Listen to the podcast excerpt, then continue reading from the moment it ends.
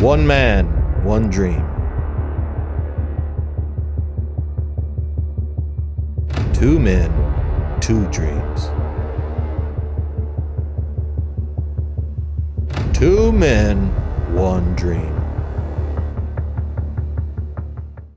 One place for all your guitar needs. Soglo Guitar Gallery and Soglo Custom Guitars at 509 Glouch, Glouch, Soglo Guitar Gallery and Soglo Custom Guitars 509 Gloucester Street in Brunswick, Georgia has everything. Electric guitars, acoustic guitars, bass guitars, amplifiers, hand-built custom guitars and amps, strings, pedals, and accessories, instrument repairs and guitar lessons, mics and mic stands, even drumsticks. Get 10% off your next purchase. Just say you saw it or heard it on something in the water. For the wants, the needs, the dreams of South Georgia and North Florida guitar players. Soglo Guitar Gallery and Soglo Custom Guitars. 509 Gloucester Street downtown Brunswick, Georgia.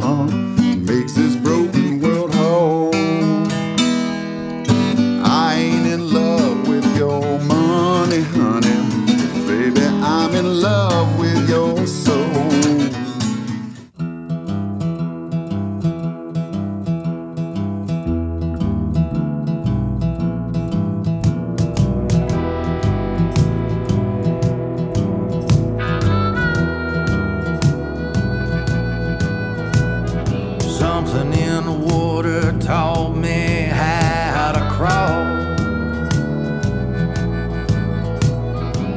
Something in the water taught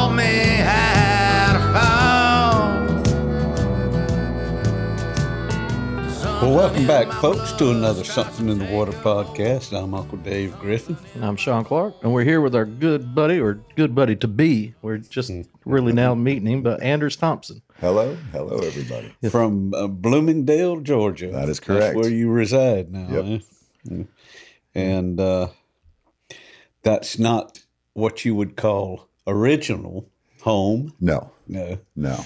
Where did you uh, actually grow up? Then? I grew up in Lansing, Michigan. Uh, and uh, uh, that's where I went. they have a coast up there? They, Coast? Yeah. No, no. no coast. No, that's in the middle of the state. Yeah. So we're uh, Okay. a couple hours from uh, any of the big lakes, From the big lakes. Yeah. Gotcha. Okay. as I recall. I don't really even know. It's been so long. Yeah. I know it's 90 miles from Detroit. All right. So it's landlocked as far as Yeah. as, as you were uh, Yeah. concerned, and uh, It was a big treat to go to Lake Michigan to go to the beach. yeah. Get fried smelt. They had Hey, what? fried smelt. Little, little, little like minnows, fried, deep fried. Oh, my yeah, wrapped in a in a paper cone with Oh, wow. vinegar and salt. I don't think they do that anymore. okay, it's a, it was a delicacy though. Yeah, it Yeah. sure. Well, it was beach food. They had little Yeah. shacks on the beach there. You could get your fried smelt. I'll have a smelt, and uh, Smell it in your mouth. That's pretty much yeah. So you you uh, you're a guitar player and songwriter, phenomenal guitar player, Thank you. Yep, I do that and um, you lived there for how long did you live there for? in Michigan. yeah, Uh, well, I probably till I was seventeen. I got you. So you could Um, and hit the road and Yeah, I moved to New York City as soon as I got the chance. that sounds like a story there. Yeah, it was it was a story. It was great. Were you playing then, or did you find music? later? Yeah, I I decided I I mean I played uh, in in Michigan a good bit. I got lucky enough to find some older musicians that had gigs in bars, and um, I became a bass player and played with them. And um, and then by apparently by the time I was 17, I'd have enough of it, and I was going to go on to New York City and seek my fame and fortune. That's bold now. Uh, Yeah. Well, I, I my sister lived out there, so I Yeah. had that, and yeah, that was a start. Uh, and uh, it wasn't completely jumping Hmm. off the deep end, but um, I'm really glad I did it. It was a great experience. no kidding. and I uh, can imagine. I- great place to grow up. You know. I, Now, along and along, uh, I pulled some pictures off of your Facebook page, and along and along, we may uh, come across some uh, things that equate with the uh, pics. And I remember seeing one of uh, 1990s uh, New York City, and uh, it looked like a casual street pic. Uh, let's see what Justin pulls up there. Now we can uh, just along and along. We may just refer to these and uh, and get you to comment on them. That would be Oh, I see 'em now. NYC nineties. yeah. So you were still in New York in the nineties, Yeah. I left there in 1997 and then you moved. um, with those, not the guy on the left or the second from the left, but the, the two guys in the hats that aren't me. The three of us moved from New York City. Now you're to, are uh, you in this picture? Uh, yeah, I've got. Uh, you're black the one with the black hat, right yeah, there. the- on- dead on. between the with no sunglasses. Yeah. Okay.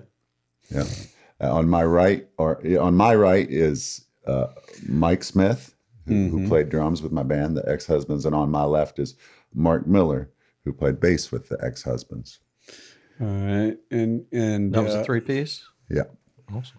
what uh, was this country music? Yeah. Um, it, it was pretty straight ahead country. We start actually started out as a four piece, but one night the other guitar player couldn't make it, and we just went ahead as a three piece. Yeah.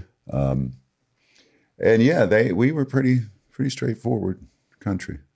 I, I mean, for the first set, Yeah. the second set maybe a little more rock and roll. Yeah. Yeah. We So played goes, War yeah. Pigs All right. like you do. Well, there was like you do. there was a definite uh, That picture was taken out, out- outside of the uh, outside of Madison Square Garden, Oh, really? across the street from the post office. you you have made it. yeah, we were outside of Madison Square Garden. Yeah.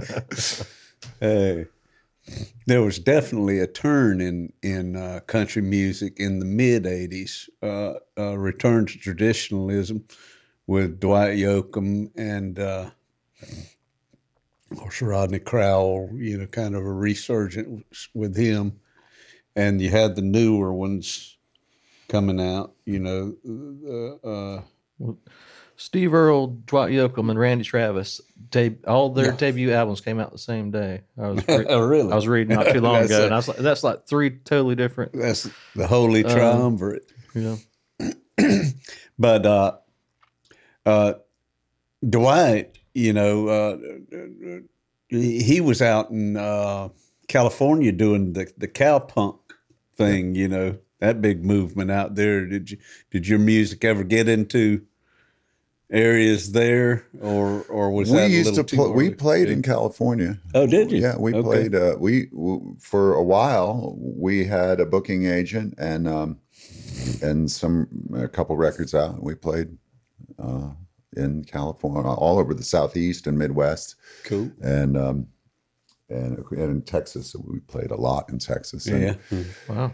and then California, uh, we made it up to Seattle even. wow. Uh, I think we might have gone. I think maybe we got up there on two different tours. Um, that's just such a long way, and and out there, you don't have the towns aren't as close together, Mm-hmm. mm-hmm. so you don't have like mm-hmm. Greenville, A- Athens, mm-hmm. Atlanta. They're not all nice and packed together, so it's a haul in between. Getting from San Diego to El Paso, and there's nothing. There's nothing in between. It's just keep driving. Blow a tire out there, and you're just out It's there. the it's it, yeah, it looks inhospitable. And uh, we were driving that way. I don't remember which way we were going, but we were it you know in the desert, and it's so beautiful. But we saw a guy sit, lean, he's leaning on a guardrail hitchhiking, and there we hadn't been past an exit in 30 miles, and there wasn't another exit for 30. and Mm-hmm. We didn't stop to pick him up, but we thought, where did he come from? but it, and he it, he was just dressed like in street clothes, like that's where he lived. He was like going to my cousin's house or whatever it was. All right. Hey, uh, I uh, envy you for having traveled that route. Oh, it was great. We we, we had one thing that I have yet to do is never made it past Little Rock, Arkansas, and somewhere in the middle of Texas. I've been that far, but beyond that, out into the desert. Yeah, I haven't either, and I want to go so Oh bad. my God! it's it's. Uh, I just it's want to another- see it. I just another want world. to Yeah, it's worth. experience the visual, if anything. Well, I, I can't say that I really saw it except out of the van window, but True, I did. yeah. Following that, I've been back. Uh, I went out there once with my uh, my wife. Mm-hmm. It might have been before we were married, but we uh, we did some camping out there, so that was nice. Um, but there's no place I don't want to go. You know, I love traveling. Oh yeah. Yeah. So, what kind of a childhood uh, did you have? Were you uh, uh, uh, military by any No, chance? Nothing. no. like My uh, my father ran a theater, um, a live. They did plays, uh, Oh, cool. and um, my mother was the costumer, yeah. and uh, it, it started out as a summer theater, and then they became a year-round theater. They got some um, funding from the state of Michigan, Yeah. and uh, and uh, he's been gone for over ten years now. But um, and he stopped. He wasn't associated with it for probably twenty years before he died. But it's it's still going. It's still a, a theater. Yeah. Um, so I I never was really that interested in theater, but um, acting. Yeah. But I did. Uh, some of the plays that they did were musicals, and I remember as a child seeing some show they had an electric bass player, and the guy I don't know who it was, but I remember being very impressed that he he was really cool, and he sat on his amp, and and, and I I was like. I'm, doing, That's I'm it. doing That's, that. that's what I want to do. That's awesome. Well, you you you had the showbiz roots then. Yeah, I think so. I think that might be some of it. Mhm. Uh, but I, I, yeah, I never got into. I, I was on stage as a child in a couple plays, uh, extra kind of things, but it never bit me. Yeah. Yeah.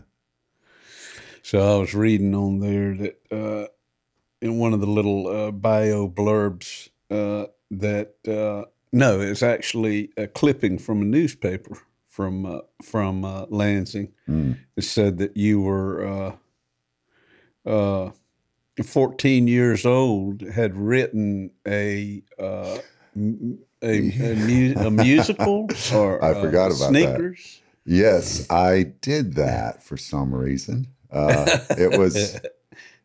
It might have been. Maybe just thought it was a way to get my band on stage. Mhm. I have no idea what all that was. All I don't. what I, I don't know what the song sounded like. you I don't, can't can't remember. I don't. I really? know. Yeah, that's Uh, I remember. I remember a few performances of it. I think we did kind of like matinees. yeah. Uh, but uh, yeah, very hazy recollection. um, that's pretty pretty strong, though. I mean, well, uh, I you know I think that most people of that age are capable of uh, a lot that that they don't really get the support that is necessary. But kids are uh, right now. I have a daughter that's she's about to turn sixteen, and yeah, and she's up for anything. You know, Yeah. I I I I place a great deal of trust in her. ability and her good sense. You know, I think that, and I think if you do that, then you're gonna get you're gonna get that out of a, a Good child. results. Yeah. Yeah. I was always scared to death for some reason. That- that- that- like you're saying, I could never have made the decision to go to New York, or or back in my day, it'd been uh, you know early '70s or something. It would have been trip to California. You know, mm-hmm. uh, I just never had that drive in me. You know, of course, I don't think I was ready. I was that ready to get out of here. When I graduated, I was here a summer, and then I was in Philadelphia. But I follow, also followed a girl up there, so that helped. But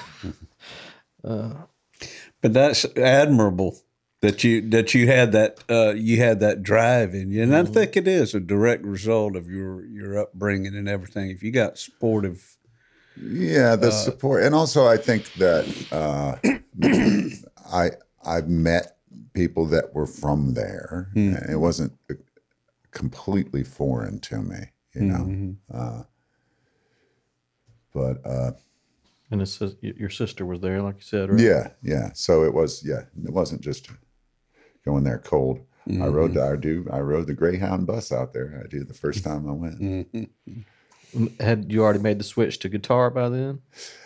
Uh, I well, I played guitar before I played bass. Okay. Um, and but I when I went out there, I brought a bass and a guitar um, to be prepared. And I played bass when I first got to New York, just because I figured it was going to be more easy to get a gig that way. And uh, so that came in handy because uh, it got me into uh, a couple things that I did that I, you know, um, were I think positive experiences. Everybody needs a bass player. Pardon me. But everybody needs a bass player. Yeah, It seems like bass players are hard to find, you know. because it's it's not really very fun. Yeah. It's like, I guess I'll tote this stuff. I loved it. I loved the bass. The bass spoke to me. It was like everything that I there for a period of time. It was like eh, anything that came on the radio, the dashboard of the car, the turntable at home. I just zeroed in on that bass part. And it, I love listening to a, a good bass player. oh yeah, You know, it's uh, some of my favorite music. um, you know, like where a bass player is, is carrying part of the song, you know, and anticipating, and they, they make themselves part of the music. A lot of bass players are following and not really Right. They're just there to thump on beat, more or less. But uh, Paul McCartney, Oh my God! I mean, yeah. he's like he's leading the band on the bass. Yeah. you know, it's great He's- stuff. what always impressed me about Paul was that he would, uh, uh, by the time they were getting really into the deep, you know, por- portion of their career, when they they were running the whole show by then, was he he would get in there and do the guide, you know, in order for the rest of the song to be built up. Then he would come back afterward, wipe everything clean, and then manufacture his own Yeah, melodic bass part, you know, that was just incredible. he's an incredible, incredible musician. hmm So where'd you learn all them hot licks? Uh, James Burton. Oh wow. Well, they personally or just listening to the records? Uh, I, I I love listening to guitar players. Yeah. Um, and of course James Burton is one, but um, Pete Anderson talking about Dwight Yoakam, he's a huge influence. Um, he really distilled a lot of stuff down for people, and just he took you know before I got into exploring all the different older recordings. James Burton had kind of written a little book on it and put it on there. Dwight Yoakam, uh, not James, but but Pete Anderson had put, you know, he he's like, here's how you do it. These are all the licks, you know, uh, and and of course many others. That uh, my first guitar hero wa- was, you know, being from Michigan, it was Ted Nugent. You know, he was the okay. guy. Everybody loved him when I was in junior high school. He was the guy to be like right before Eddie Van Halen came out, and it all changed really fast. Oh yeah. But yeah, the Nuge, he played a lot up there before he was outspoken in other ways. He would just come up and play his guitar, and uh, he was great. I mean, I've, s- I saw him a couple times in various gymnasiums, and and uh, he I saw him at the uh, uh, Georgia Southern College Yeah. gym right over there in Douglas, Georgia, about 30 minutes from here in 72. And I was just a kid, probably about uh, 19. And he couldn't have been much older than me, but uh, hmm he was strutting around there with his shirt off. And Loincloth then, or It was close, but he had that long curly hair, you know. And I'll never forget. This was the the image, uh, sitting there cross-legged like an Indian on the gym floor, watching him in the silhouette in the the stage lights, and he was up there just ripping it. And all of a sudden, he just turned to the left and go. like that. And I saw that silhouette oyster fly through the air and land right off the edge of the stage on the side. He spit it about 15 feet. and I thought, rock and roll. Uh, yeah, yeah. Pete Anderson, though, my God. yeah, he's amazing. Um, let's see who, what other? I mean, and of course, there's many, many others. Um, I love uh, James Burton. Uh, there's Roy Buchanan, Yeah. amazing guitar player. Mm-hmm. Um, you can just keep naming Now, them uh, them. Do you use the bender approach? no, I've You're- never you're used a stra- B-bender, You're no. just straight up picking. Yeah. Okay. I was advised not to use one of those. Mm. Uh, or not not to use one. I was t- I was asking somebody about them. They said it's kind of to learn learn the guitar, you Yeah. know. And then the more I learned about the guitar, the more I learned, or I realized that I I'm never gonna need a B bender because I'm never gonna learn how to play the six strings as they are. I know. got you. But I try, you know, some I I like bending. I mean, Well, you can get those uh, you the, the, those licks, steel licks, are doable on a six-string guitar without the mechanisms and everything. with a know? little forethought. yeah, you have to plan it out. Yeah, and you know? you gotta you gotta bend up before some of them bend up before you bend down. Mhm. Um, Mhm. I'm I can kind of do a few little things. Not there's more strings on a steel guitar, of course, Mm-hmm. and then there's that whole music theory thing, which is not my strong suit. So I kind of have to stumble upon the licks because I don't really I can't listen to them and go, oh, that's a whatever chord that is. I don't know. I mean, as far as I got was nine. I can do a ninth chord. Yeah. Beyond that, I'm kind of a little bit lost. Uh, I love steel player. I mean, I I love steel guitar. Uh, I love listening yeah, I to do it. too. I'm scared to death of it. I don't know how to, you know. Uh, our friend of mine, Jody, he's always played lap steel and stuff like that. He got a pedal steel, and he's just like, man, I don't know whether to sell this thing or what. yeah, hard. well, I mean, lap steel can do so much as Yeah. well, you know, and it's it's such a great uh, sound. I, I I think I probably like the sound of lap steel better than pedal steel, but I mean, if you didn't have pe- uh, pedal steel, I mean, I, lately I've been listening to a bunch of kind of '60s mainstream like uh, Tammy Wynette and and stuff like that, and the steel players on that are just like badasses. Know. Yeah. They make the song, you know, some of those Tammy Wynette songs. And, uh, you know, I don't know what they're doing, but it sounds great. They're uh, bending. they're pedal. uh, They got pedals, knee levers, Yeah. and Lord God, at the uh, the number of uh, well, they got a pick on every finger, Yeah. and uh, more than enough strings to go with it. It's just uh, incredible. And I tell you what was interesting to me because uh, I followed the uh, the. Of course, my daddy was big into record albums. You know, when he was a young man, when I was very young, so I was exposed to this country music. Hank Senior and and um, uh, Don Helms and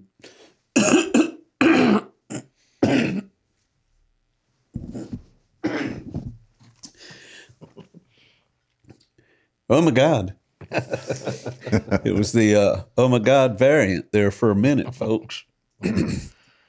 Um, um, but so from the from the country music perspective of, of the steel guitar, I, I I went back and and uh, and did some reading on the history of the instrument, you know, and found out when I found out that there was a underground uh, uh, the black folks adopted the instrument and took it underground into the religion, into the church. And then about early '90s, it resurfaced again with Robert Randolph and uh, and Roosevelt Collier and those boys. I'm aware of those guys. Oh yeah. my I've heard 'em, goodness! And you talking about a whole nother thing just jumped out there. It's brilliant.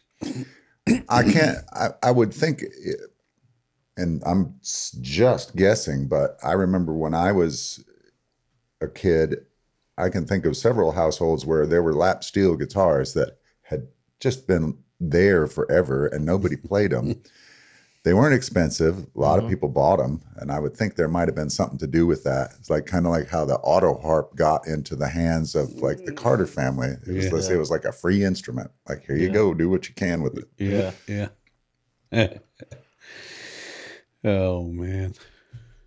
We got to um record with Don Helms when the Really? last Wow. time he uh recorded anything. That's amazing.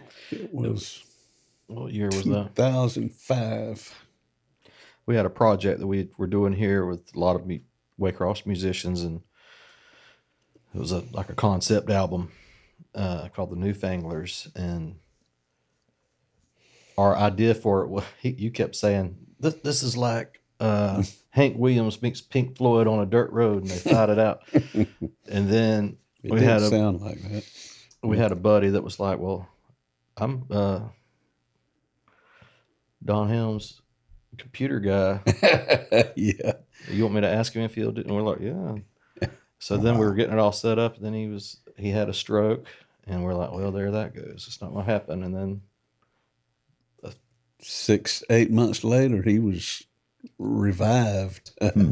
he- and we got there. He said he had to relearn how to play and stuff. So, it was amazing. and then, man, it was just him sitting there with the guitar and it sounded, The like, actual guitar that Yeah, he played on a lot of red, those old you know, uh, he called Hank Senior Drifting songs. Cowboys. Yeah, boy. Yeah. he's like, anything y'all want to hear before I put it up? We're like, Anything?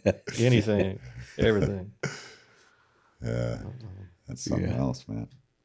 Yeah, that was awesome. so I was listening to your some, some of your songs earlier. Uh, what what you got on your website? I'm trying to remember the names of them. I know Jackknife was one. and, uh, Jackknife, Crazy Old Dreamer. Uh, I- that's on the website. I'm, I Burn can't Me remember Up? exactly. Burn. Burn Me Up. Burn Me Up. Burn Me Up. That one's, uh, those three are, we, those are all part of the live set lately. Cool. Um, Nice songs. Yeah. Thanks. Thanks. I just recorded uh, about six or seven more songs last weekend, Oh, great. um, and they might uh, they might see the light of day. I got it. All right. I've I there, I've got a buddy up in Nashville who's going to mix them as soon as he gets a chance, and we'll see how they sound. Real simple. We just did it. Uh, we did it live. Um, and uh, we'll see what he can see. Yeah, see how it sounds when he's done. If I can, if I can keep it almost free to do it. So far, so good. Mm-hmm. I'll, um, I might be able to justify releasing it. It's hard, man. You don't hardly make anything. You spend a bunch of money putting something out these days, and then Well, I, There's I, you get nothing in return. the only thing I'm going to do is Yeah. if it's nearly free, and Yeah. and and in a way that's kind of liberating because then you you, you know you, you record something, you you worry about the production and how Mhm. it's going to sound, and if you have no reason to spend money on it, and you don't spend money on it, you just say you record it and you say that's what you get. We came in here, we and we we we did four hours in a in a room a lot like this. Mhm. Um, and uh, so we're just going to do what we can do in four hours, and and we'll either keep it or not. And, and it went really well. So um, Okay. Cool. I'm I'm pretty excited about it. But yes, there's no uh, very little incentive to to record. I've I've got a. I'll sing you later on. when I have a song about that very topic. I would have said. In the past, I would have said, "This is the one that's going to make all that money for me," but now I know it's not. yeah. I've got a box of CDs of two albums. You know, it's, just, it's hard to say. You get sell a CD. What's a CD? You know. Yeah, well, they're Uh, not bad for having at shows because a lot of people just want to they want to give you They ten want to. Bucks, wa- you yeah, know. They want to tip you. Yeah. And so I'm, I mean, the the one that I do have, that you know, I sell two of the two, three of those every time, and it's long since been paid for. It's just a little pocket money. That's the good thing about them is there's not a whole lot of money in. 'em. Yeah, But, um, like fancy business cards now. they really are. They're very expensive. And business uh, cards. people. Now that having been said, it. that I mean, people are still there's lots of great music coming out Mhm. right now. There's yeah. lots, lots and lots and lots of people Mhm. making lots of great music, mhm. and I'm I'm happy about that. And that's one of the great things about the very thing that's making it so you can't make any money is that you can hear all of this Hear it great all. music. Yeah. Mhm. Do you have things online to stream? Uh, I have stuff on Bandcamp, um, and uh, you know I make a little money, uh, Mhm. about enough to cover my YouTube subscription. uh, so I, I break even on that, but uh, yeah, I mean I kind of have balked at the idea of Spotify and the those things where you know Bandcamp they you know they they'll send you actual money. You know, it's Yeah. like if somebody spends ten bucks, you get seven fifty.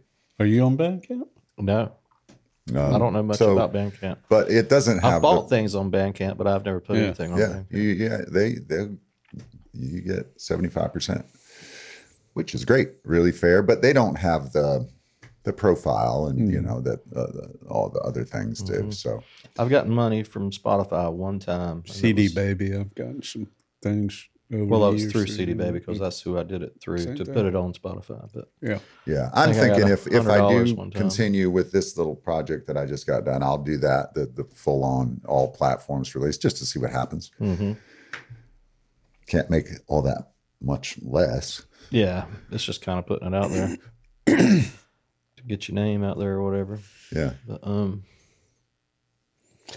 Are you um, Anders and Thompson both? Uh, that's uh, uh, is that Norse, Swedish? Danish. Danish. I mean, my my um, on my father's side, my grandparents, one of them was from Denmark, Okay. um, and uh, so yes, that's my, Yeah. I'm named after my dad's favorite uncle.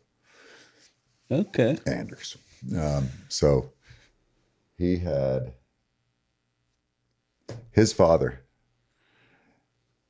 was the 12th child, Wow. and Big family. his mother was the 13th child.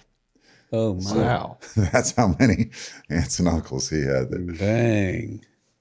uh, and uh, my grandfather was named Frank Dozenius Thompson. Dozenius. And they called him that because he was the 12th one. oh wow, Now- Dozenius.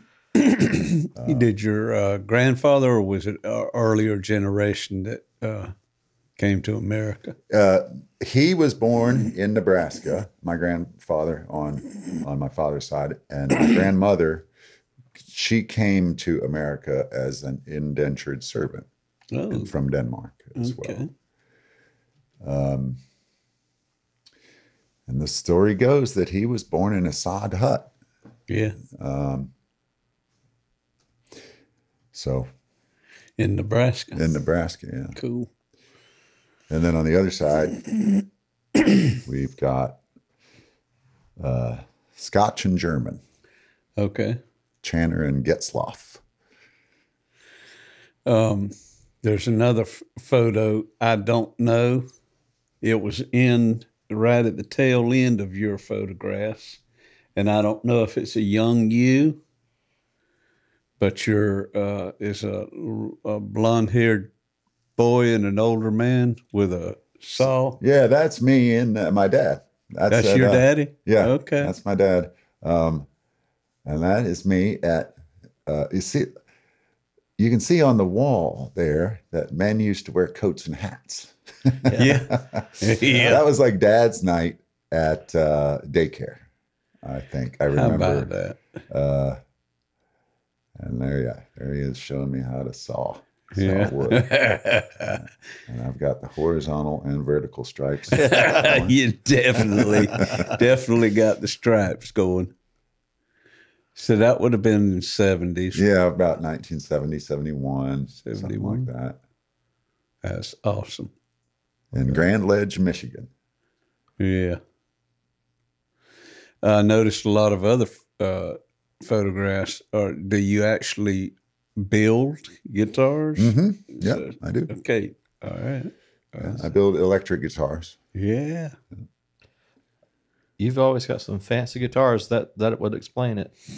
Do you you build most of those? Um, probably the only electric guitar that I have that I didn't build is a beat up old Telecaster. Uh, but so you, the ones that you've seen Yeah. are probably the ones that I've uh, made. You just make them for yourself, or do you make them to sell? I've sold a few. Um, I um uh, I'm s- yeah, yeah I've sold sold a few. Um, and um, I mean I can only keep so many guitars. right. So I have of the ones that I've made, I probably in my possession are four, uh, and one of them is kind of the first one I ever made, and, uh, and then I made one for my daughter, pretty straight Telecaster copy, and then the, the Flying V I made because I was going to be uh, doing a Judas Priest cover band for Halloween one year. Oh wow. So I said, we're going to have a flying V for that. Cool. but I put P90s in it so it could also be twangy yeah. Rock and and roll. still sound like KK Downing or whoever.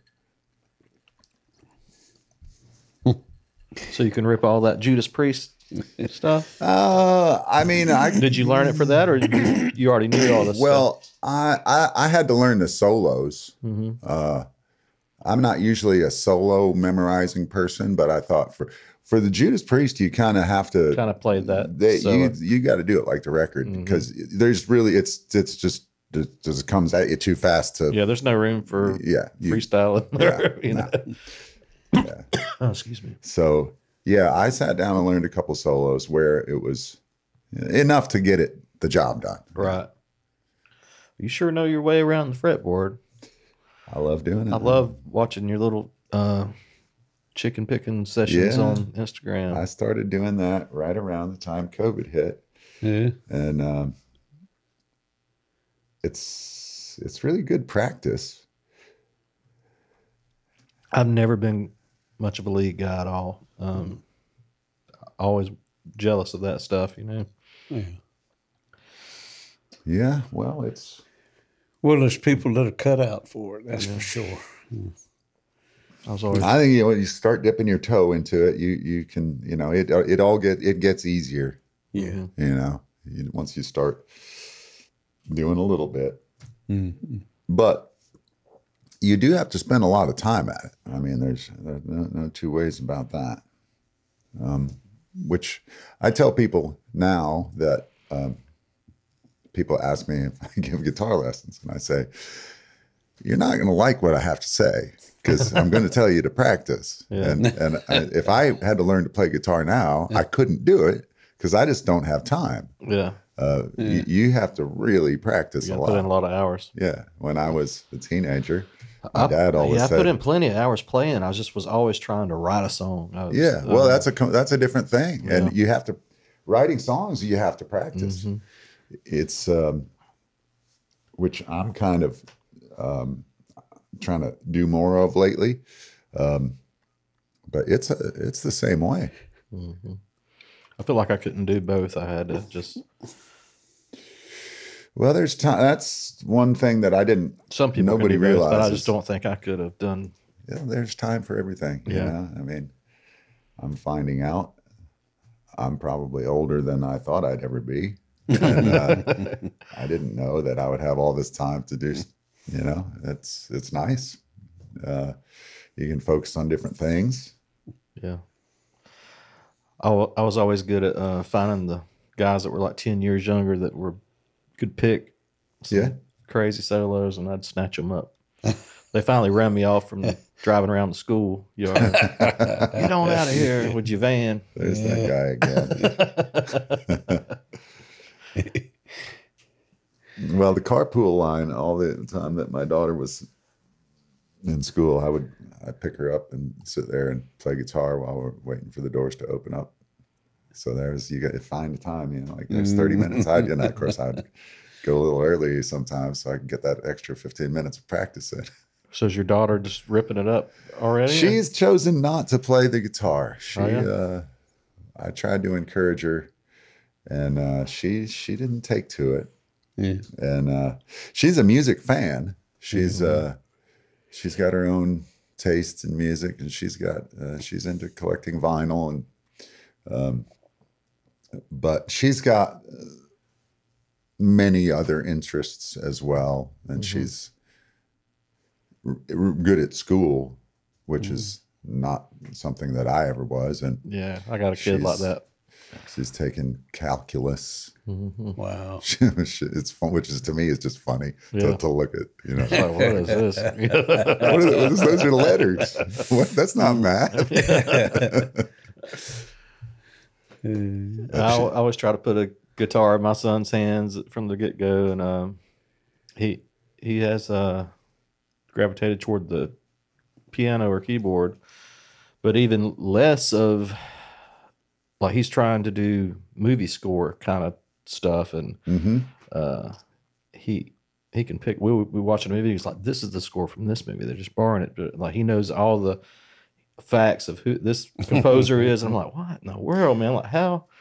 It's interesting. And I how- just found out uh, like last week or the week before, he's got perfect pitch. really. Yeah, I was playing guitar in the living room, and he's like, "That's a D," and I'm like, "Well, what's this?" He's like, "It's G," and I'm like, "What's this?" He's like, "It's B flat," and I'm like, "What the hell, dude?" I was like, "How do you know?" And he's like, "I just memorized them all." It's like, "What the hell?" What? I, I don't know them. You know, I mean, I might could guess Hmm.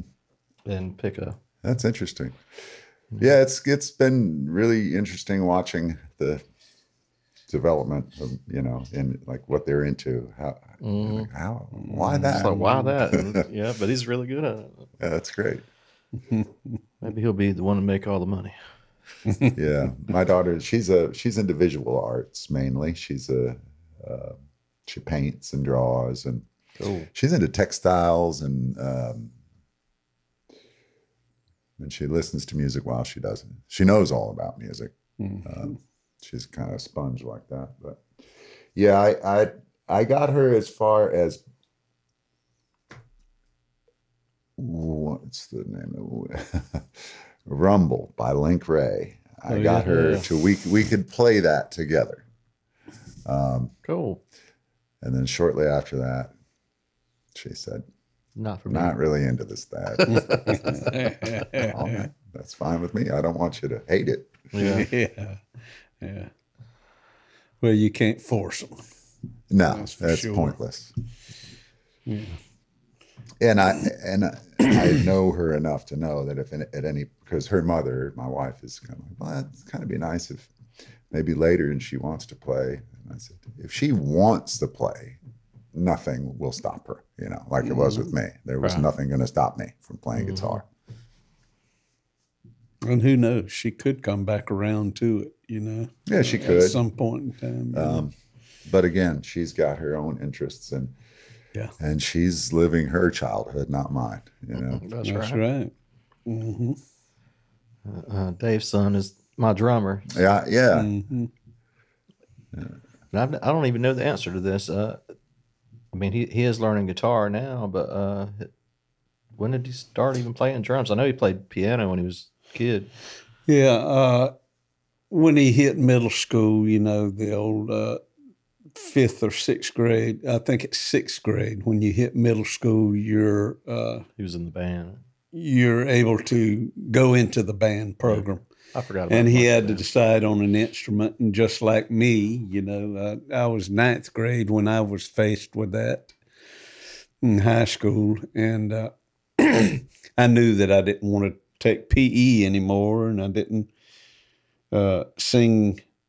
Uh, I didn't fancy myself a singer at that time, at uh, 13, 14 years old. to my choir Yeah, chorus. chorus. So it was either chorus, PE, or band in high school for my chosen elective. And I said, well, I'm going band.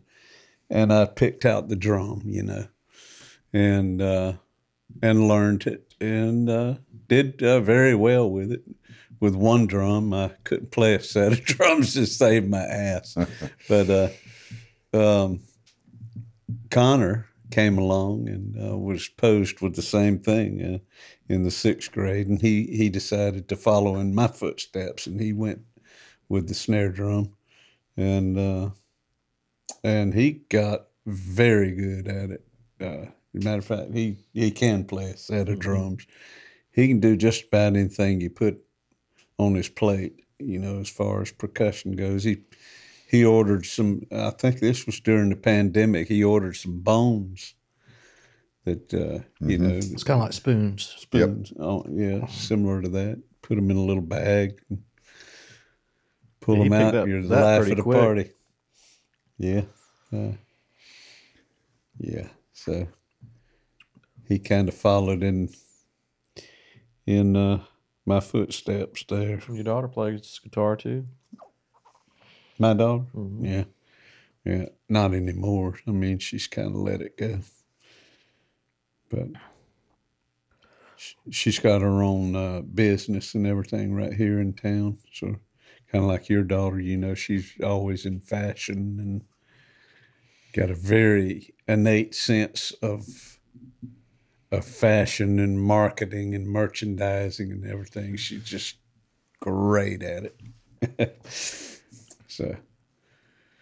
So you've you've played with some legends. yeah. I mean, I was reading your uh, bio. Yeah. How did the Chuck Berry thing come about, or what was that about? Well, I played in. Uh, I played with the, the. I think I might have mentioned the the older guys that I played with. They had been um, a part of a band called the Woolies in the 1960s, and they uh, backed up Chuck Berry as the Woolies, or after they kind of broke up, uh, whoever was left locally. Um, and I didn't realize this when I started playing with them, but they still would get a call from Chuck Berry when he came around. Oh wow! Um, so um, I got to play with Chuck Berry and uh, five times we I played with him. Oh my gosh. Um, Did he treat you okay? Well, I I didn't have very much interaction with him. Okay. Uh, I had a few personal interactions with him on stage and backstage, but I had nothing to do with it. Uh, and uh, I was just I actually played guitar with him because I was the bass player in the band. But every time there was a Chuck Berry gig, the old bass player would call up and want to get on the gig. Yeah. So the band leader switched me to to rhythm guitar, Okay. which was fine with me. Yeah, And uh, so, yeah, we played with him a few times and a couple county fairs. Played with him at a big uh, uh, theater, a music theater outside of Detroit. Yeah. Played with him one time in Wrigley Field in Wow. Chicago. Oh, neat. Between uh, between games of a doubleheader, Cubs oh Padres. gosh. And then we I- we played one time at a private event at the Dow Chemical Plant um, in some town in Michigan. I can't remember what it was, but Yeah. yeah, it was great. I mean, I, I you know, it was mostly a blur to me Yeah. uh, being uh, 15, 16 years old.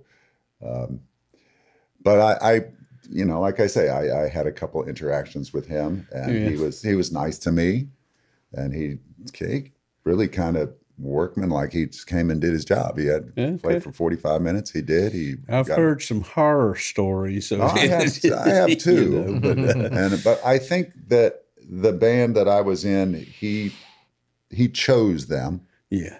Um, he had the band leader's number. They'd, uh, they'd actually, and so he was happy to be playing with us. Mm. And um, it wasn't. You hear about people that just are not a good fit, and Mhm. etc.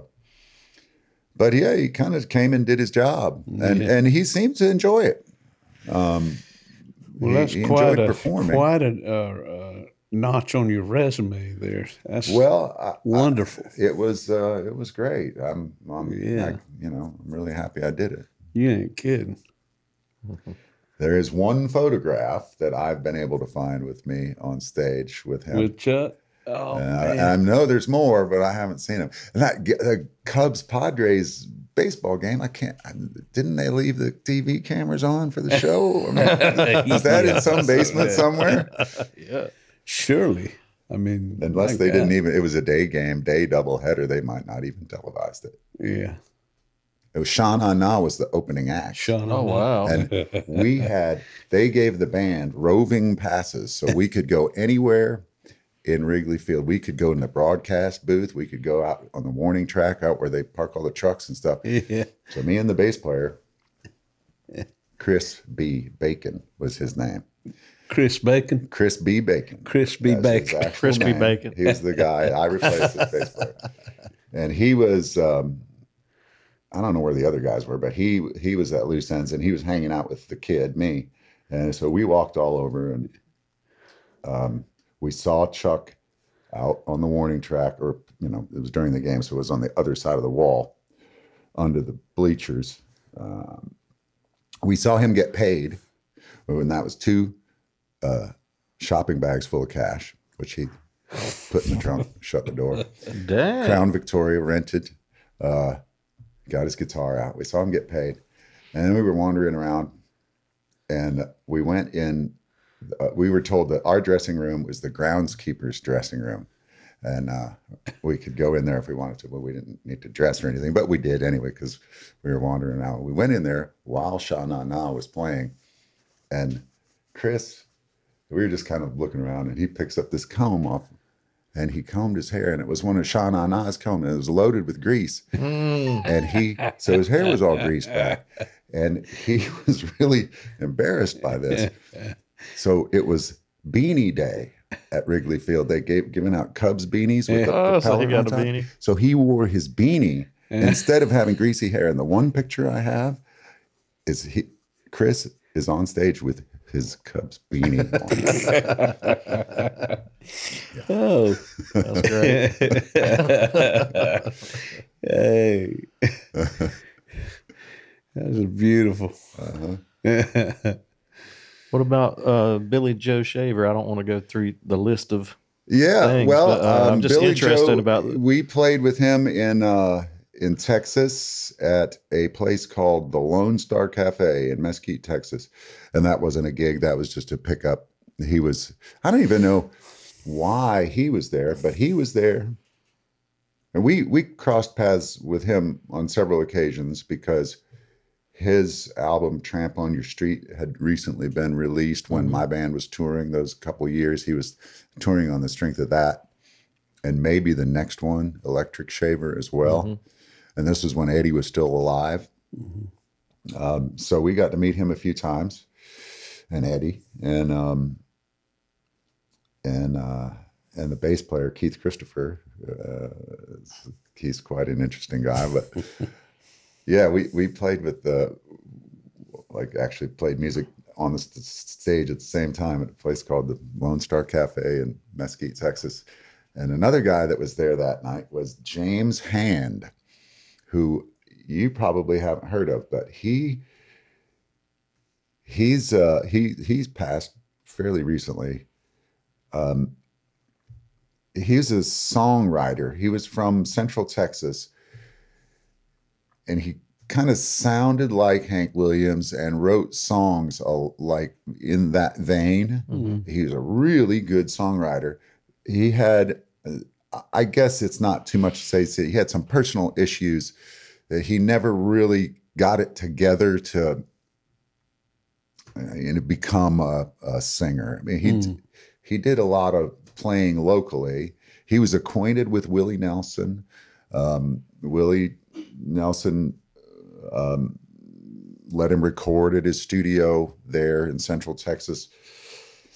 Nothing really ever came of that. Um, but uh, Charley Crockett, who's a contemporary country singer, if you want to call him that, uh, yeah, there you go. Yeah, I, I recognize the name when you Yeah. said it. Justin is a big fan of. I think this Charley guy. Crockett is great. Okay, so this is the album. Yeah. Okay, I didn't know who James Hand was when I saw the album. So Yeah. Yeah. The didn't. whole record. Okay. James Yeah. Bond. So I- and that's just the tip of the iceberg of James Hand. Okay, I'll have too. to check that out. Yeah.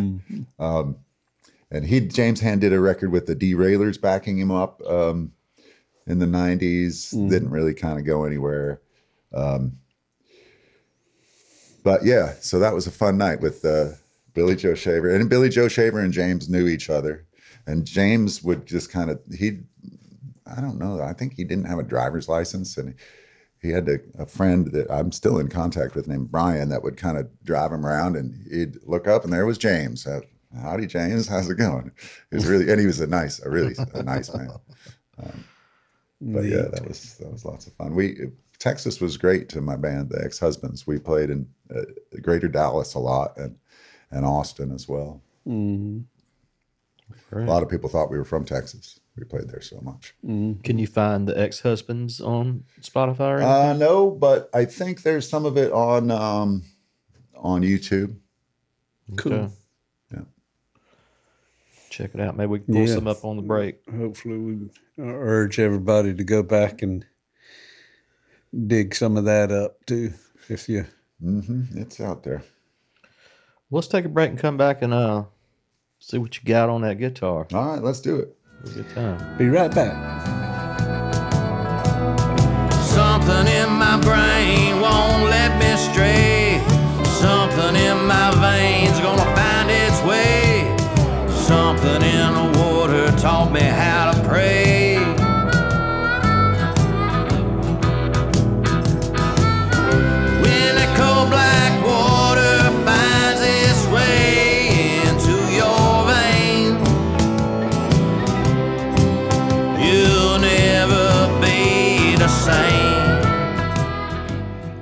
Folks, we're back with Anders Thompson, and uh, Anders going to do us some original music now. What's this first one?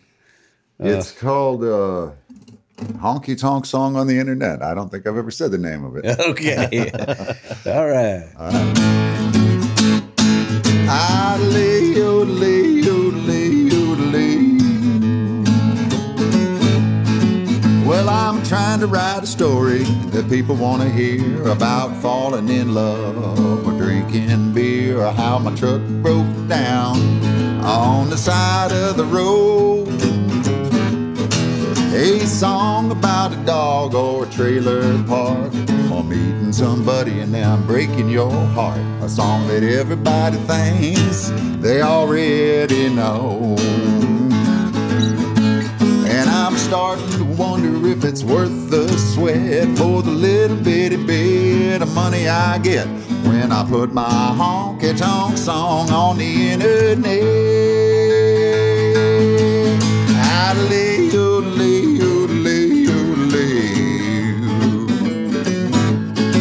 Well, 57,537 for views. Seem like a lot of pretty good news, but it don't put the beans on the table or gas in the tank.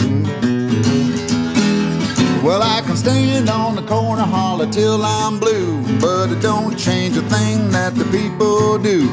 Somebody else already got that money and they put it in the bank.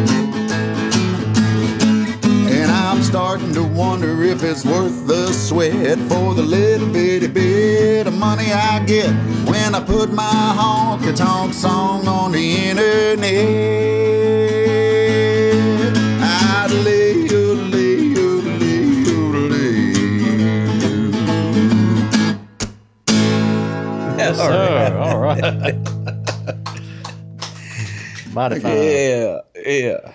I got shades of Ian Dunlop. Some, something about that uh, kind of reminds me of uh, Ian's songwriting. You familiar with Ian? No, I'm not. Ian Dunlop was the original bass player for Gram Parsons' Oh, okay. International Submarine Band, the, the little band that he put together up in Boston. That's awesome. what else you got? Well, let's see. I got this one here called uh, Money Honey. This is one of those that I recorded last weekend. Um, I will let the song speak for itself.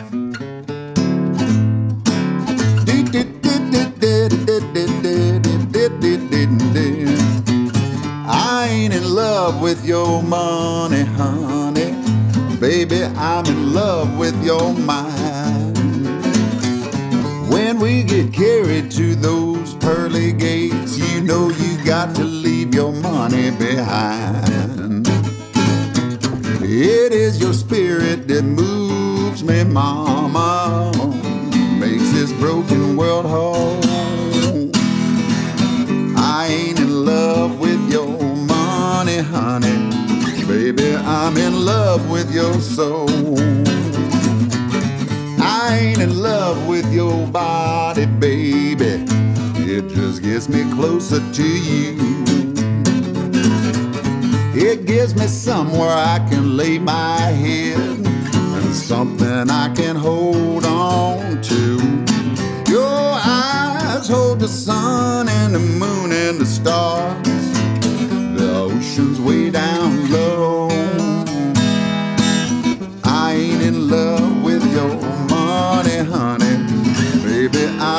Love with your soul.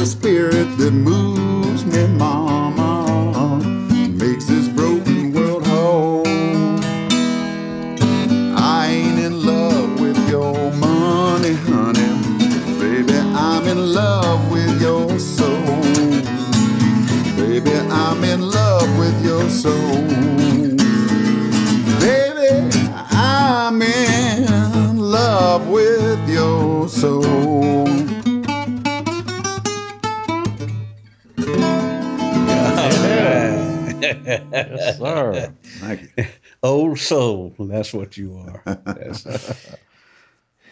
that's beautiful. Great. Thank you. Yeah, man.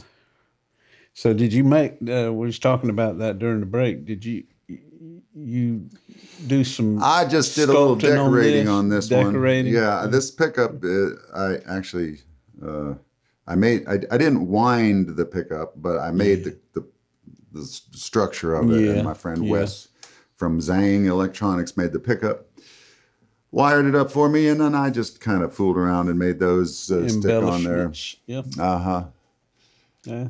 I guess I had a, an hour to kill at some point. Looked like it took more than an hour. That's, that's pretty nice. Eh, not really. um, I've been work, woodworking for a long time, so building a guitar is not like an electric guitar is, is not all that much of a stretch. Yeah. Um, it's not that difficult. I mean, Leo Fender was a radio repairman. right. Right. he could do it. So we can find you on social media, Yep. Facebook, Instagram, and uh, Yep. bookanders.com. That's, That's your right. website. Yeah. I've got I post all my upcoming dates on there, and there's some music you can stream.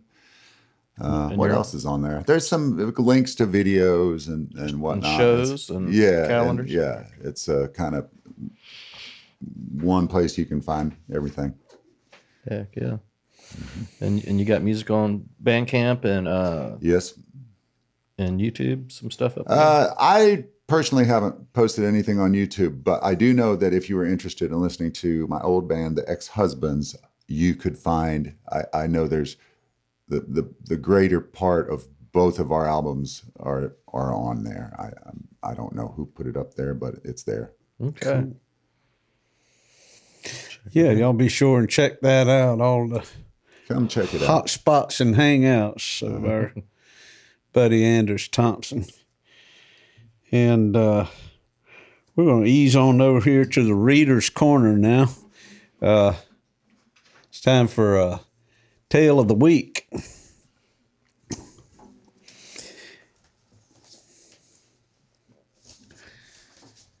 April 7th, 1998. Brothers John and Bill Smith and I woke up in Nashville, Tennessee to the news of Tammy Wynette's passing. I didn't mean to sound so happy about that. that was kind of uh, up tempo there. But let me start over. April 7th, 1998. Brothers John and Bill Smith and I woke up in Nashville, Tennessee to the sad news of Tammy Wynette's passing. The three of us were in Music City peddling our original songs to anyone who would listen. It was the last day of our trip, and it started out just like the previous two mornings. Shower, brush teeth, head out to our go to restaurant on 16th Avenue South for coffee before making the rounds to Nashville's publishing houses. It was early. The restaurant was almost empty, save for the three Waycross songwriters and a little booth occupied by Marty Stuart and Company. I curbed my fanatic enthusiasm, put on my most professional song plugging face, and eased over to his table to announce myself. I said, We're songwriters from Gram Parsons' hometown, Waycross, Georgia. As I handed him our Smith Griffin Smith CD, Marty smiled and said, Ah, the Nashville handshake. That's when a virtual nobody hands a cassette tape or CD to a virtual somebody in Nashville. Marty Stuart knows about Gram Parsons, as do most knowledgeable folks in the country music capital of the world. At the age of 13, Marty was a member of bluegrass legend Lester Flatt's band. A year later, they were playing a show at Michigan State University with Gram Parsons, Emmylou Harris, and the Eagles. Marty remembers. Graham and I jammed backstage, and he was talking about George Jones and Keith Richards in the same breath. He was dressed like Porter Wagoner. That particular show changed my life, and I signed on that night to play the kind of country music I play. On his Love and Luck album from 94, he recorded the Flying Burrito Brothers classic Wheels, written by Parsons and Chris Hillman. In 2018, he and his band embarked on a tour with original Byrds members Hillman and Roger McGuinn, celebrating the 50th anniversary of one of the most influential country rock albums of all time, The Byrds' Sweetheart of the Rodeo. One of the players on that 1968 album, recorded in Nashville, was renowned bluegrass guitarist Clarence White, who, along with musician Gene Parsons, invented the B-bender, a spring mechanism that attaches to a regular electric guitar, making it sound like a pedal steel. Tragically, on July 15, 1973, while loading equipment after a gig in Palmdale, California, Clarence White died after being hit by a drunk driver. In 1980, Clarence's wife, Susie, called Marty up to see if he would be interested in buying some of her late husband's instruments, one of which was the original B-Bender Fender Telecaster that Clarence had played on Sweetheart of the Rodeo. Marty bought the guitar that he had always been fascinated by, along with one of Clarence's nudie suits. He speaks of the legendary guitar. I've never considered it my guitar, really. It's his, and now it kind of has a life of its own. The spring gets dry and squeaks, so I spray WD 40 on it now and then, but I've never cleaned it. All the dirt inside behind the strings is the original dirt. We call it Clarence. as legendary as that B-Bender guitar and its original owner is, Marty Stuart is a country legend himself. From an early age in Philadelphia, Mississippi, he taught himself how to play the guitar and mandolin. After playing in Lester Flatt's bluegrass band from 72 until Flatt passed away in 79, he then joined Johnny Cash's band for the next six years and married Cash's daughter, Cindy, at least for a few years. In 1985, Stuart left Johnny Cash's band to pursue a solo career. Over the years, he has released a catalog of superb country music recordings that's put him in a class all his own, including several duets with Georgia boy Travis Tritt. After meeting legendary country music singer Connie Smith following one of her concerts back in the 60s, he announced to his mother that he was marry her someday. He did just that in 1997, and a year later, helped write and produce her comeback album, Connie Smith. The Fabulous Superlatives, guitarist Kenny Vaughan, drummer Harry Stinson, and bassist Chris Scruggs have performed with Marty since 2002 and are featured regularly on The Marty Stuart Show, a 30 minute program on RFD TV, following the tradition of The Porter Wagoner Show, The Jim and Jesse Show, and other Saturday evening country music shows that I used to watch on black and white TV in the 60s.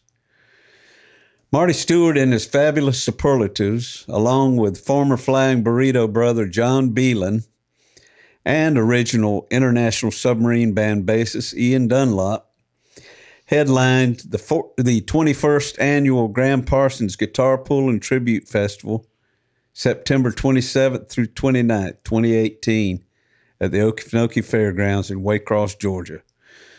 Stuart celebrated his 60th birthday that weekend, but it was me that got the present.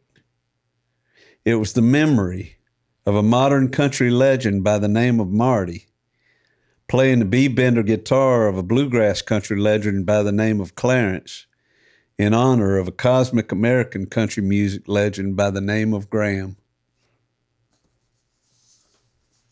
Put all that together, and you got some country music legend.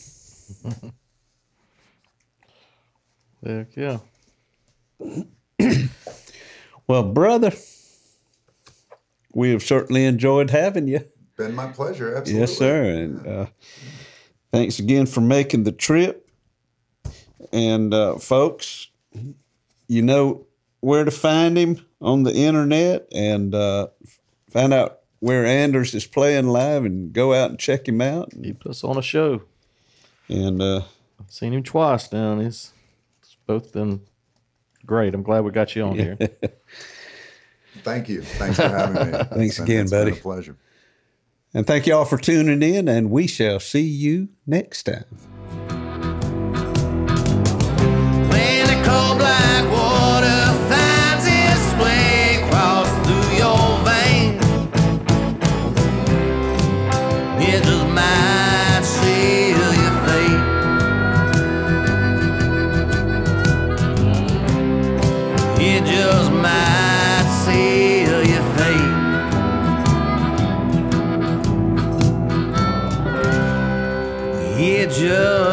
man